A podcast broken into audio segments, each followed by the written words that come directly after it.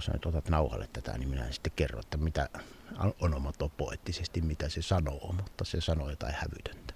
Sanooko? Sanoo. No mitä se sanoo? Vittu, vittu, vittu, vittu. Kuuntele nyt.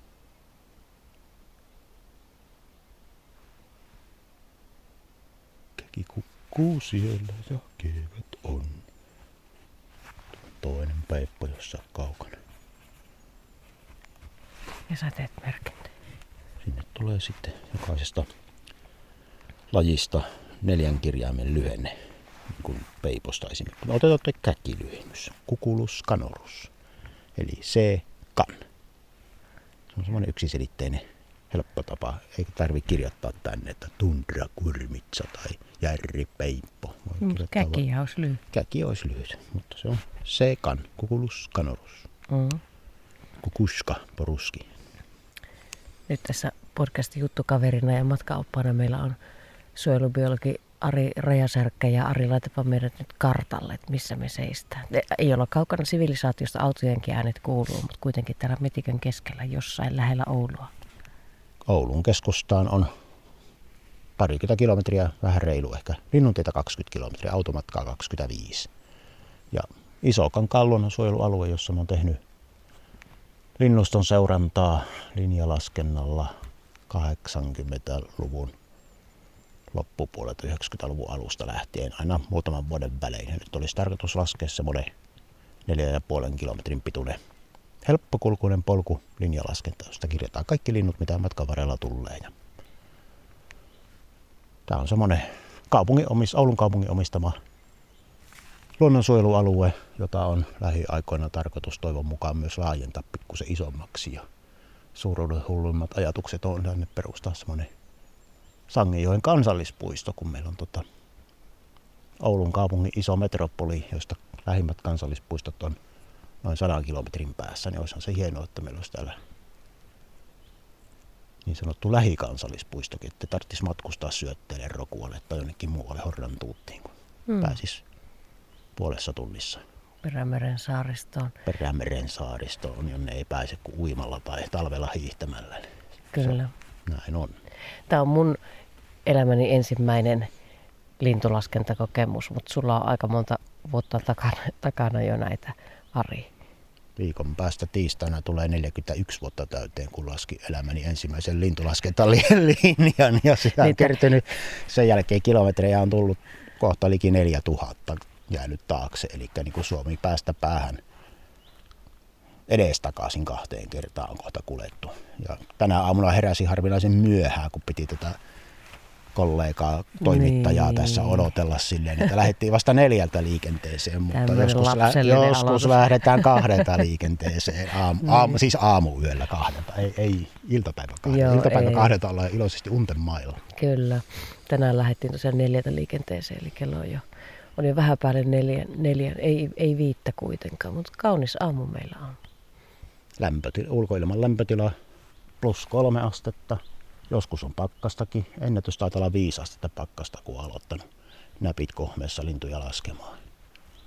Tyyntä, kaunista, aurinko paistaa tuolla jossakin matalalla ja linnut alkaa pikkuhiljaa heräilemään. Siellä nyt joku peippo hermostui meidän jutustelusta, alkoi varoittelemaan tuossa lähettyvillä huutelee siellä, että hyit, hyit, hyit. Se on sen merkki, että sitä ottaa joku patti.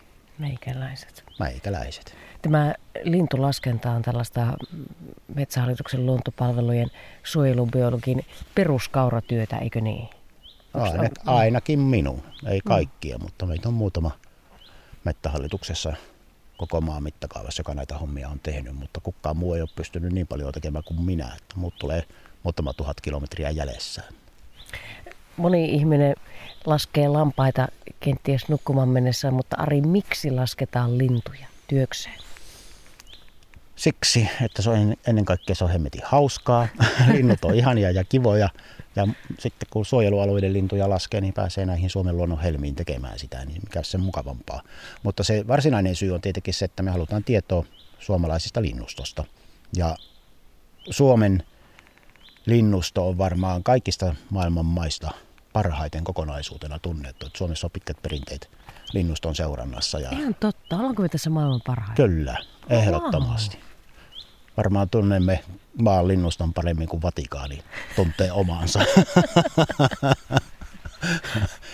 no, suomalaisella linnuston seurannalla on hyvin pitkät, ne on yli satavuotiset perinteet kaiken mm-hmm. kaikkiaan. Ja sanotaan tota, 40-luvulta lähtien on tehty ihan niin kuin oikeasti semmoista, 1940-luvulta lähtien on tehty oikeasti semmoista samalla menetelmällä, eli tämmöisellä linjalasketa menetelmällä tehtyjä linnustolaskentoja ympäri Suomea ja sitten niitä on säännön mukaan toistettu niitä laskentoja, niin me tiedetään hyvin, että miten Suomen linnusto on muuttunut ja esimerkiksi vasta ilmestyneessä, keväällä ilmestyneessä uhanalaisten uudessa uhanalaisten lajien luokituksessa, niin siellä on linnuston seuranta-aineisto ollut hyvin oleellisessa osassa, että on saatu selville, että mitkä lajit on oikeasti uhanalaisia. Esimerkiksi surullisen kuuluisa hömötiainen, joka oli 50-luvulla vielä pidettiin Suomen neljänneksi runsaimpana lintuna. Jos me tänään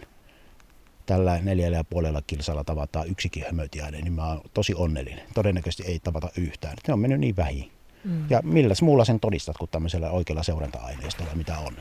No tämä antaa jo hy- hyvän kuvan tästä lintulaskennasta ja, ja tota sen mittavuudesta ja, ja toisaalta just ma- maailmanlaajuisestakin niin kuin työn hienosta laadusta. Mutta miten jos Ari ajatellaan vielä semmoinen viimeinen perus, perusjuttu tähän, että nyt vaikka tämä Sangijoen maasto, jossa nyt ollaan, niin kuinka tiuhaan täällä tehdään se laskenta, että pysytään kartalla? No mä oon sitä 890-luvun vaihteesta lähtien tehnyt, olisiko kymmenkunta kertaa käynyt tämän saman reitin laskemassa viimeksi viime keväänä.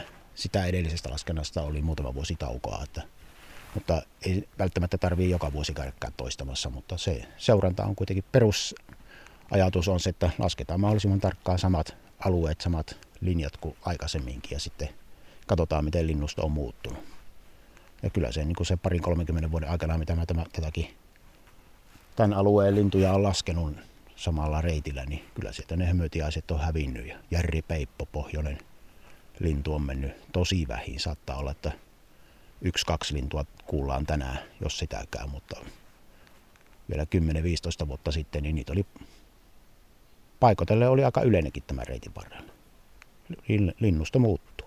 Onko tullut sitten uusia ääniä kehiin? No ainakin yksi, mikä on tuolla pitkin metsiä, syrjäisempiä metsiä selkeästi runsastunut, niin on sepelkyyhky, joka leviää joka paikkaan. Ja tämä Isokankaan-alue on semmoinen, että täällä on, nyt on sepelkyhkiä ollut iät ajat, mutta on se runsastunut täälläkin. Että linnusto muuttuu. Toiset vähenee, toiset runsastuu. Sinulla on tuollainen katuuskottava äh, vähän Jesarilla, Jes, Jesarilla niin, niin tota, kasassa pidetty lintulaskijan uskollinen tällainen kartta lehdykkä aukeama tuossa kannat kädessä. Ja siellä on tosiaan jo ne muutamat merkinnät, mitä tuossa äsken merkkailitkin. Ensimmäiset tästä meidän laskenta taipaleen kärjestä, kun lähdetään menemään. Tämä on hyvää vanhaa laatua, joka on tosiaan ilmastointiteipillä muutamaan kertaan korjattu tukeva laskenta-alusta, johon toisella puolella on kartta, kiinnitettynä, että nähdään missä mennään ja toisella puolella on sitten muistiinpanovälineet, maastolomakkeet, joilla havainnot mm-hmm. kirjataan ja, ja tämä on peräisin jostakin 80-luvulta tämäkin. Jostain aikojen havinan takaa. Tämä on sitten pitänyt kaikenlaisia vipstaakia kehitellä, kun alkaa pikkuhiljaa niin kuin paikat mm. hajoamaan, mutta katsotaan kumpi hajoaa ennemmin lopullisesti. Ukko, ukko vai, vai, vai laskenta-alusta. Tuo onkin hyvä. Mutta hei, nyt Ari, sä oot niin konkari näissä hommissa. Tehdäänpä semmoinen, nyt sä laitat mulle veikkauksen. Me lähdetään tästä liikenteeseen, sulla oli siellä ne kolme merkintää, kolme, mm. kolme eri lajia. Siellä oli jo se käki ja peippo. Käki, peippo ja valkoviikko. Joo. Niin kuinka monta lajia sulla on siellä, kun me on tämä kävelty loppuun? Jos 20 ylittyy, niin hyvä niin. Noin 20. Sä laitat 20 tiskiin ja sitten me hakemaan. Näin on. No niin, sitten me lähdetään kävelemään. Yeah. Peikko tähän. Hei, sun piti pysyä tuolla mun takana. Ai minun, mun pitää tulla takana. Okei. Okay. Niin. Näin se menee marssijärjestys. Miehet ensin ja naiset tulee perässä.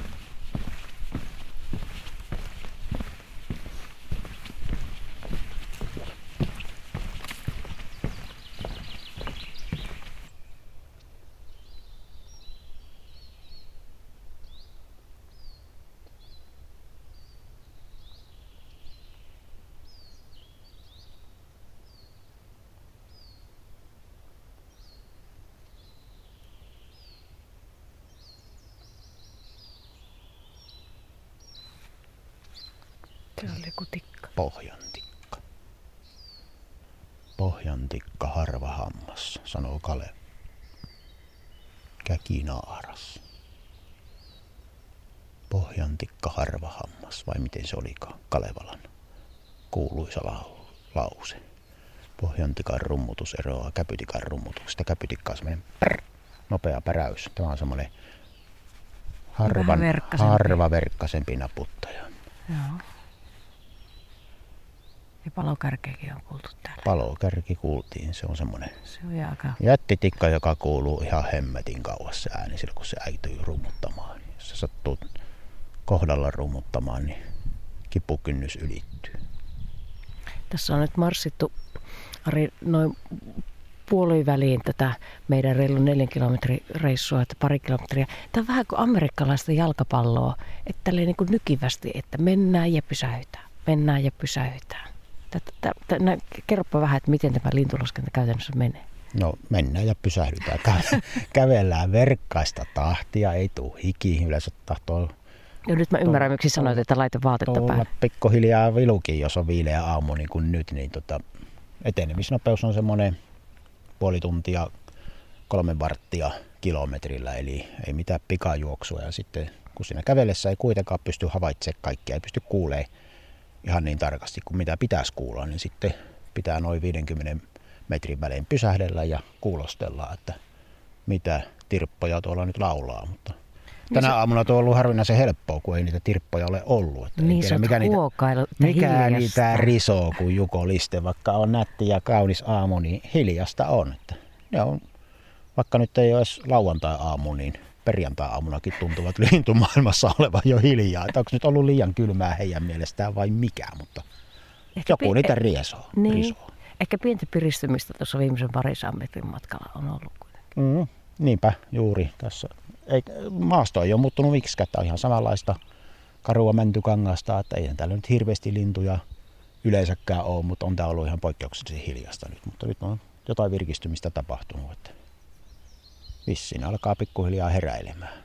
Ne on vähän semmosia ne linnut, että ei niistä oikein tiedä, että ne, joskus ne intoutuu huutamaan hulluna, joskus taas sitten ne on hiljaa kuin huopatossa tehtaassa. Että se on aina vähän arpapeliä ja vaikka ihmismieli on jotain mieltä, että tämä on nyt loistava sää ja olosuhteet on täydelliset ja jotain muuta, niin lintujen mielestä ei sitten olekaan niin. Ei sitä aina tiedä. Kyllä. Mutta tosiaan näin, sulla on siinä se sinun tosi kokoon teipattu 80-lukulainen hieno, hieno jäännettämä kartta, karttakansio ja, ja siinä kun sitten mennään ja teet näitä merkintöjä, niin sulla onkin tässä tällainen, tällainen kahden sarakkeen taulukko, joka on nyt sitten se, se meidän niin sanottu pääsarka. Me kävellään ikään kuin tätä keskiviivaa pitkin ja nyt sitten se on, oliko se 25 metriä molempiin suuntiin, että, että me, toi pääsarka on tuo 50 metrin linja. Ja sitten sä merkkaat, jos sä kuulet linnun tällä saralla, mutta jos se menee meidän vasemmalla puolella tai oikealla puolella yli 25 metrin loitomassa, niin sitten se tulee tänne, tänne tota reunamerkintöihin tämä laji. niin sanotulle apusaralle. Linjalaskennassa yksi oleellinen seikka on se, että pitää pystyä määrittämään 25 metrin etäisyys molemmille puolille kulkulinjaa. Eli silmämääräisesti pitää osata arvioida, että missä se 25 metrin raja on. Ja jos lintu on lähempänä kuin 25 metriä, niin sitten se kirjataan tänne pääsarka osastolle ja jos se on sen ulkopuolella, niin sitten se on apusarka ja siitä sitten näistä suhteista pystytään laskemaan Onko se nyt, miten, miten tarkkaan sinäkin mietit sitä, sitä tota, rajapyykkiä? Käytkö joskus syynäämässä, että Käyn. oli käyn. Vaikka mä oon 40 vuotta tehnyt tätä, niin minä en usko siihen ikinä, että minä pystyn sen oikeasti tuosta noin vaan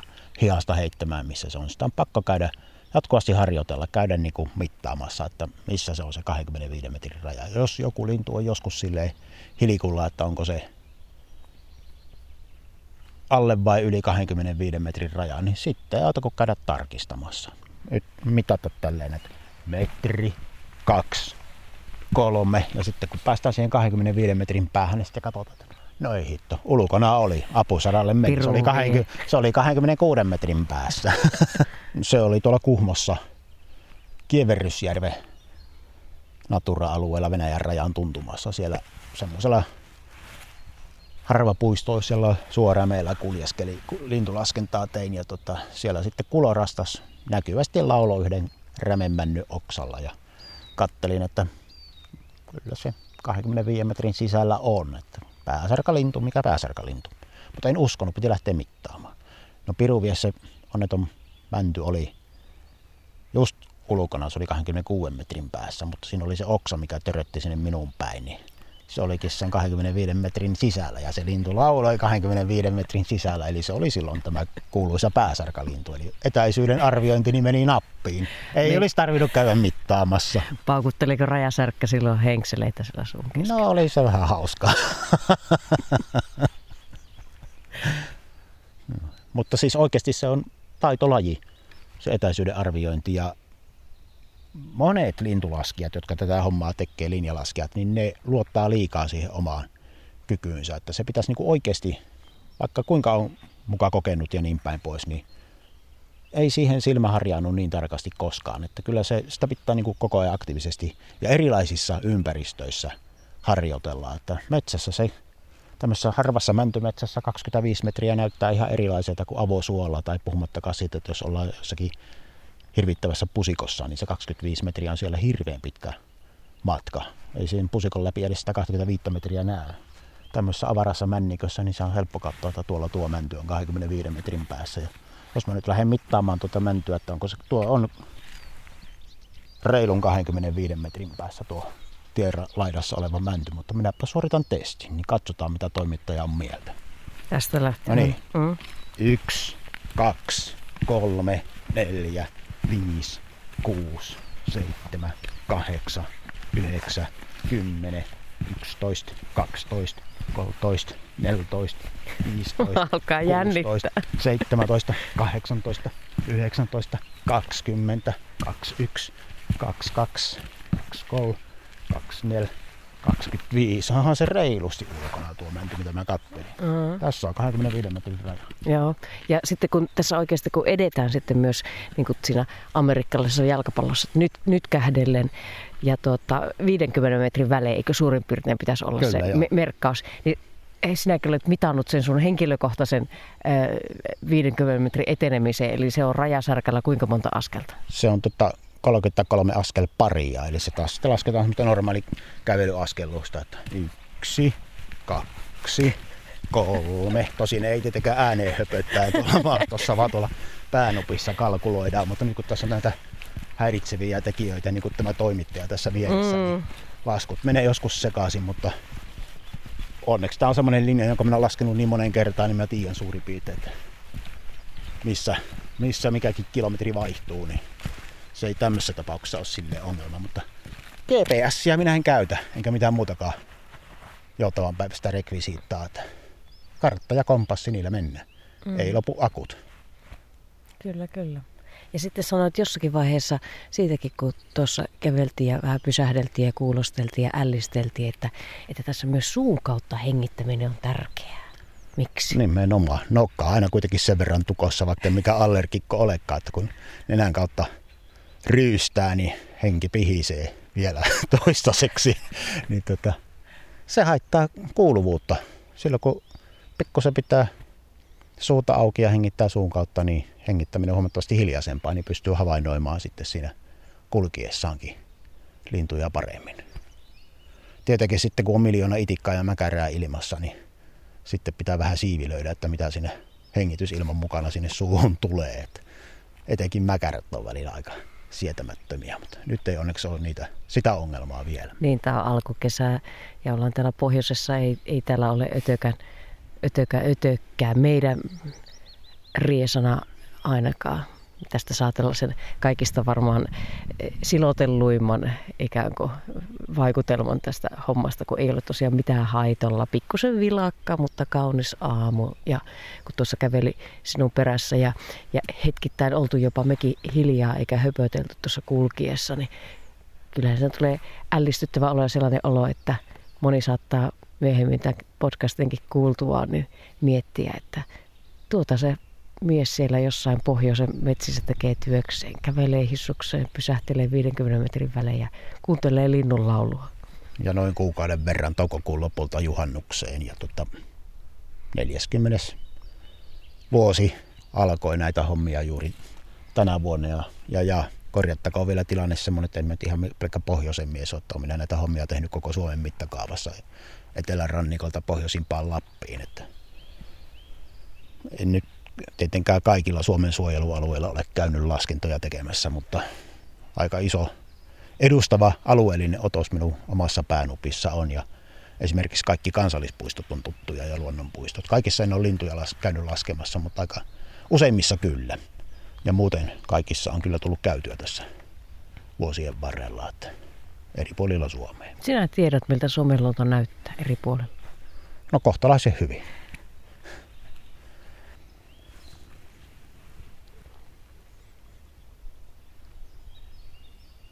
No täällä saattaa nyt linnunlaulun ohella tulla, tulla tänne nauhalle jopa, jopa tuota, vatsan kurinaa. Meillä pitää ehkä jatkaa matkaa. Päästään jossakin vaiheessa päätökseen ja aamupalalle. Näin on. Jeps, jatketaan.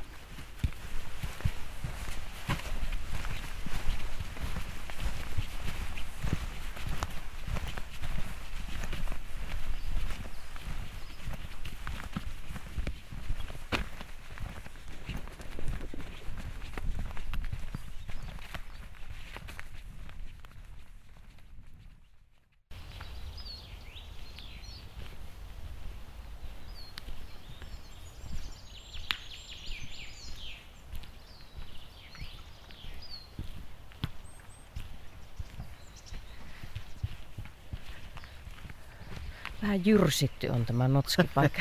Puut. Joku kehä tynnyri tuohonkin on ilmestynyt. niin. Tää on vähän tämmöistä.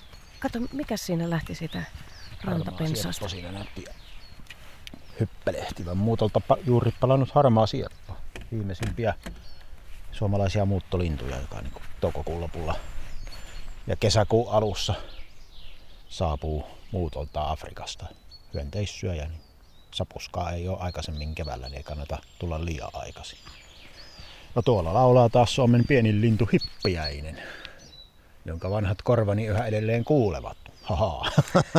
Niin, oliko tämä hippiäinen se sinun tota, vähän niin kuin korvalääkärikäynti? Se on vähän semmoinen niin korvalääkärikäynti kalibroi, että niin kauan kuin hippiäisiä kuuluu, niin ei mitään hätää, koska hippiäinen on se laulu ja äänet on niin korkeataajuisia, että ikään ikääntyvät ihmiset, niin helposti ne ylääänet häviää, että niitä mm. ei kuule yksinkertaisesti. Mä tiedän aika monta semmoista itseäni nuorempia ornitologeja, jotka eivät enää hippiäistä kuule, mutta ei mulla ole mitään ongelmaa, että tuolla se laulaa melkein 100 metrin päässä, 50 metrin päässä nyt ainakin. Hyvin kuuluu tähänkin saakka. Että. Mikä siellä lentää? Siinä on jotain harmaa sieppu. Sekö se on se sama sieppo? On se joo. Sitten tuossa näytti muutama haarapääsky pörrävän tuossa. Olemme siis Kalimeellammen tulipaikalla Oulun Sanginjoen ulkometsässä järven rantamaisemassa. Ja järve, järven yllä lentelee noita harapääskyjä ja näyttää siellä joutsenkin uiskentelevan ja mitäs kaikkea tuolla nyt vielä onkaan. Kurkipari tuolla lammen takana.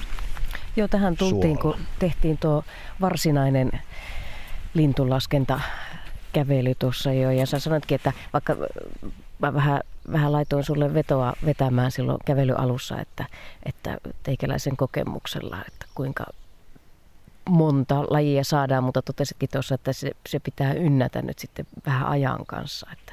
Näin on. Ensin pannaan tuota maastohavainnot, niistä tehdään semmoinen yhteenveto ja sen jälkeen ne naputellaan tietokoneelle dataa, että kuinka paljon mitäkin lintulajia oli, niin sit siinä vaiheessa sen sitten oikeasti näkee, että montako lintulajia siellä oli. Siitä mulla ei niin tällä hetkellä varsinaisesti tarkkaa käsitystä, että eihän minä niitä lajeja siinä laske. Mä lasken lintuyksilöitä. En minä tiedä nyt tähän hätään, kuinka paljon siellä lintuyksilöitäkään oli, mutta vähänlaisesti niitä oli. Että niin kuin nyt esimerkiksi tässä tuntuu olevan linnut paljon paremmin äänessä. Niin tässä on terhakampaa laulantaa yllättäen nyt sitten ympärillä. Siellä oli ajoittain semmoista aika hiljasta.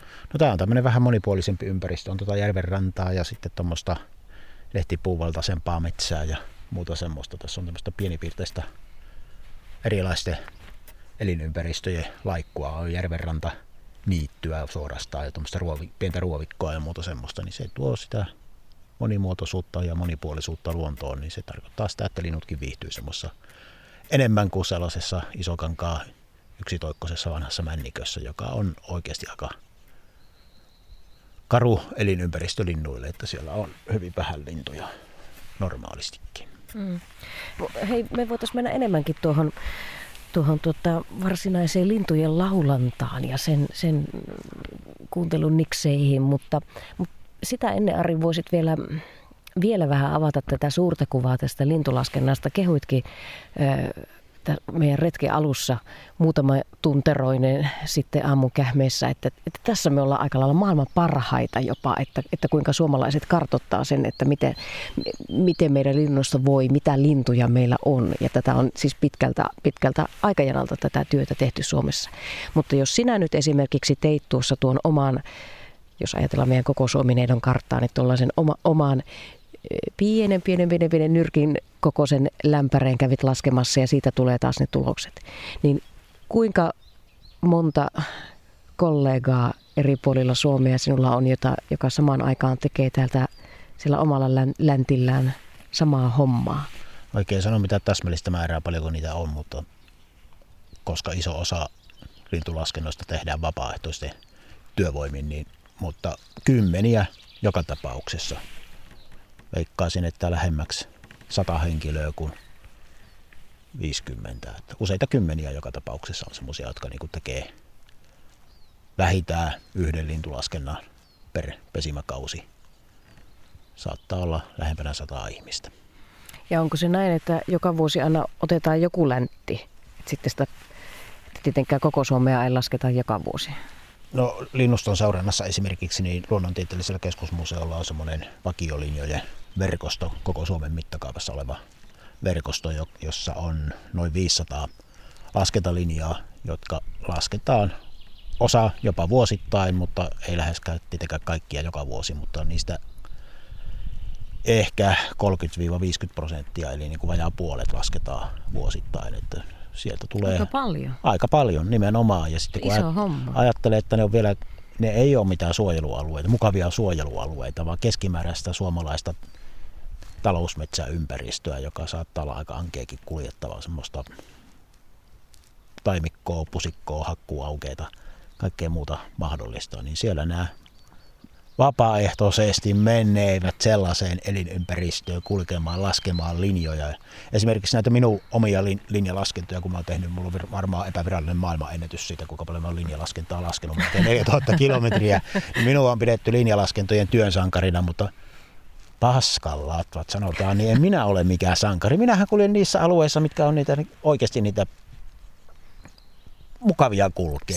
Mutta ni, nimenomaan ja jalat leppää. Mutta ne on todellisia työnsankareita ja linjalaskennan sankareita, jotka tekee niitä talousmetsissä niitä vakiolinjoja. Lähdepä itse tuosta kulkemaan tiettyä viivasuoraa linjaa jonnekin keskimääräiseen suomalaiseen elinympäristöön. Tuli siellä vastaan vaikka sorakuoppa tai kaivos tai moottoritie, mitä kaikkea näitä on, turve, suo, hakkuaukko, ihan mitä tahansa, niin Sinne ne menee ja ne laskee niitä lintuja siellä. Niin se on sankaruuden arvoinen asia kyllä, että hitto viekö. Ne on kovia jätkiä ja tyttöjä, jotka sitä tekee. Joo.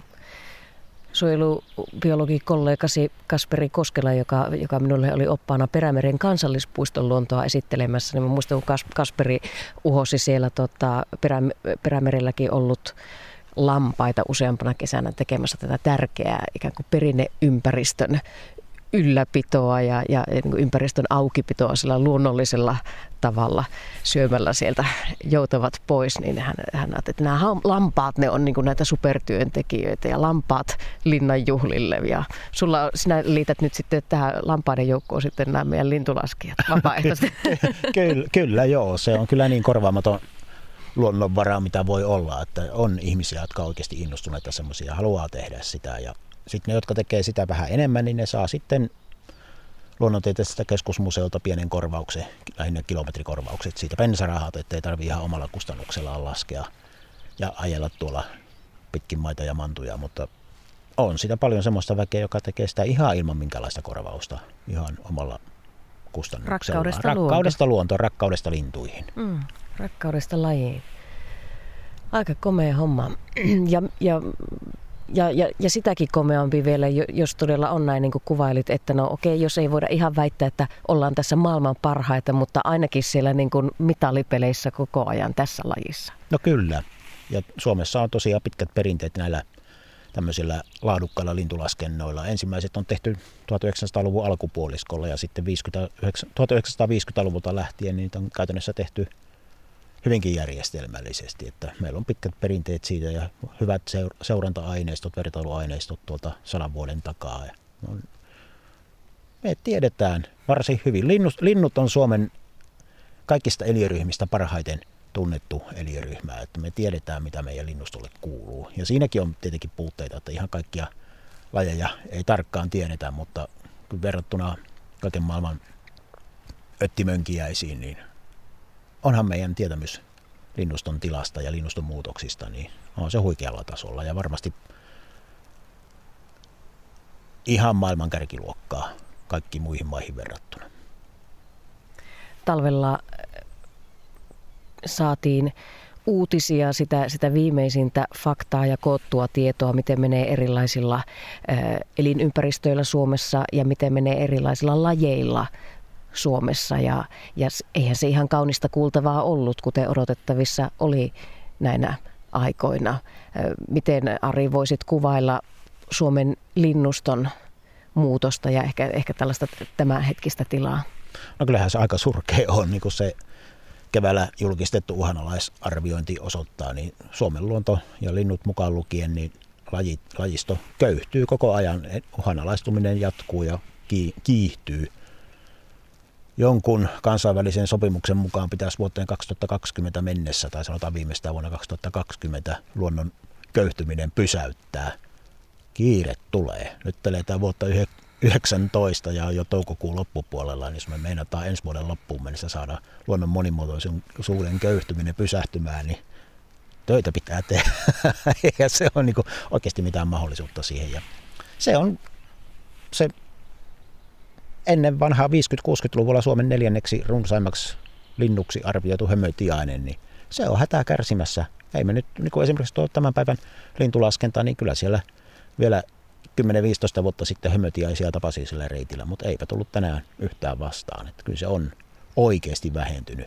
Aina välillä kuulee semmoisia väittämiä, että se ja tämä lintulaji, että ei se oikeasti ole vähentynyt, että vaan luulette niin, mutta ei se pidä paikkaansa. Siis oikeasti hömötiainen on ahdingossa ja se on erittäin uhanalaiseksi luokiteltu tällä hetkellä ja jos taatuminen jatkuu samaa vauhtia, mitä se tähän asti on kantojen väheneminen tapahtunut, niin se on vielä kokee muutto, amerikkalaisen muuttokyyhkyn kohtalon, että häviää maailmasta tai ainakin Suomesta häviää, käy hyvin harvinaiseksi.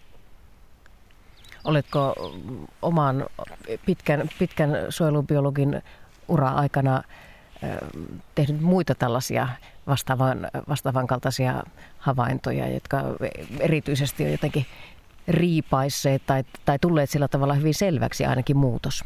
No jos et halua kovin pitkään tätä ohjelmaa pitkittää, niin mä voisin esitelmöidä tästä varmaan vaikka pari tuntia. Mutta tota, Valitse ky- sieltä joku esimerkki. Kyllä siis suolinnut on, ne on hämmästyttävää huonossa jamassa kanssa. Että metsä, metsälinnusta osa voi huonosti, osa vähän paremmin, mutta suolinnut on kahlaa ja esimerkiksi Pohjois-Pohjanmaan soilla, vaikka meillä on hyviä soita tässä ympärillä, niin siellä on hirveän vähän enää semmoisia ennen vanhaa hyvinkin tavallisia kahlaajia ja sitten monet muutkin suolinnut, niin ne on kyllä surullisen vähin menneet.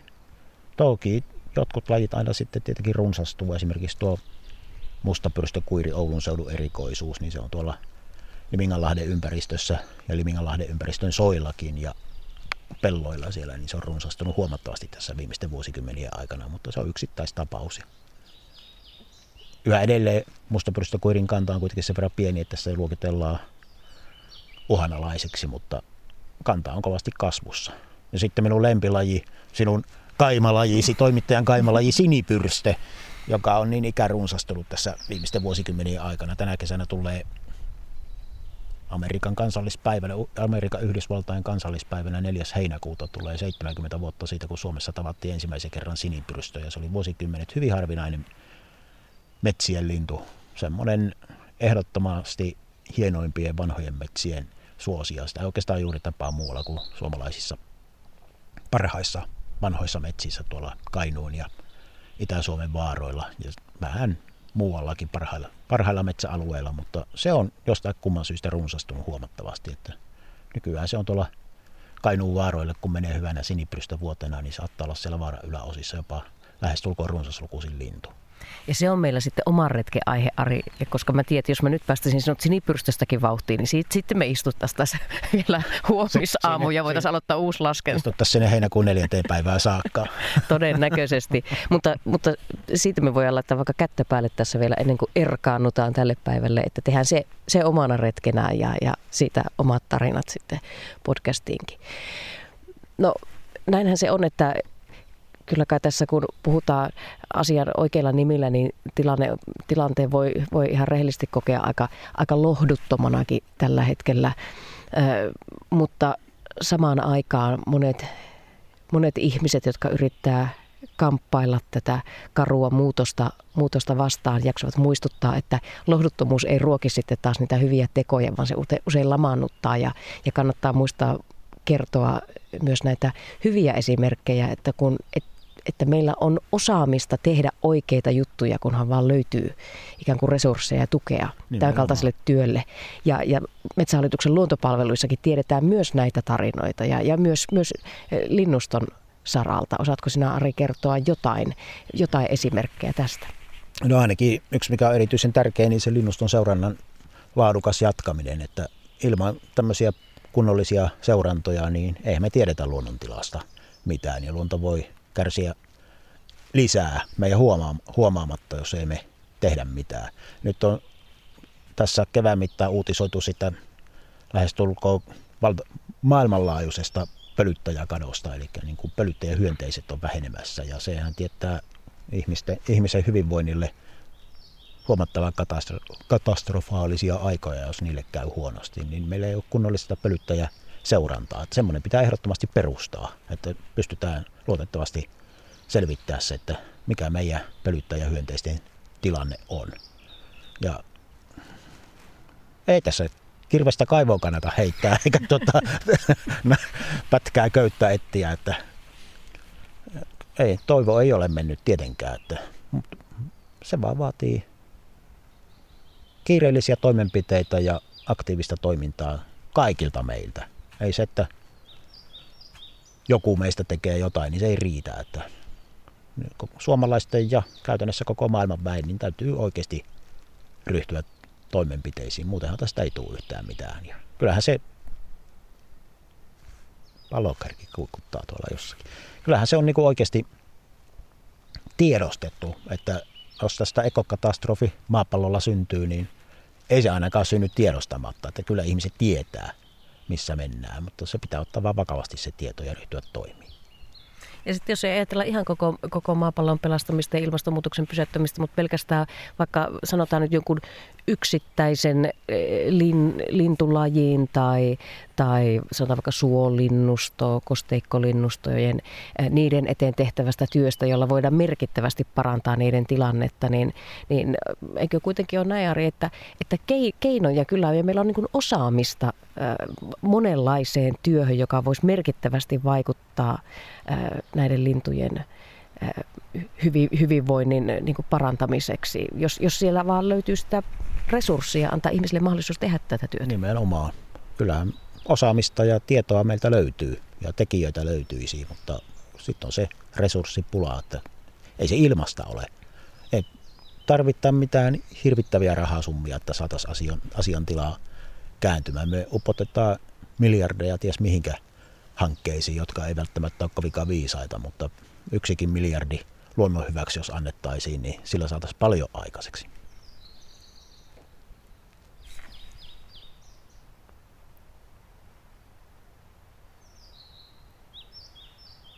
Ketkä kaikki tässä nyt laulaa meille? No ainakin tuossa laulaa Kirjosieppo ja Leppälintu. Ei taida tällä hetkellä muita kuulua, mutta äsken tosiaan palokärki kuikutti jossakin kaukana tuolla. Harmaa sieppo tuossa hyppelehtinyt äänettömänä. Ne on varsin hiljaisia lintuja, niitä ei monestikaan kuule niiden ääntä. Ja peippoa, pajulintua ja sitten se ääniindikaattori hippiäinen tuolla aina silloin tälle laulaa luikauttaa korkean kauniin säkeensä.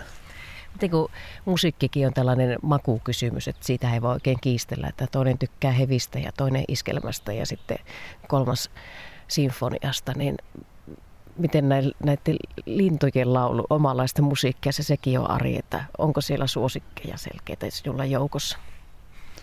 No suosikkeja on paljon. Monet, laulaa, monet linnut laulaa nätisti, ei siinä mitään, mutta, mutta oikein osaa pistää niitä paremmuusjärjestykseen, että laulurastas on semmoinen suomalaisen melankolian kuva ja se on todella tyylikäs laulaja ja sukulaisensa kulorastas ehkä vielä hienompi huil, huilisti.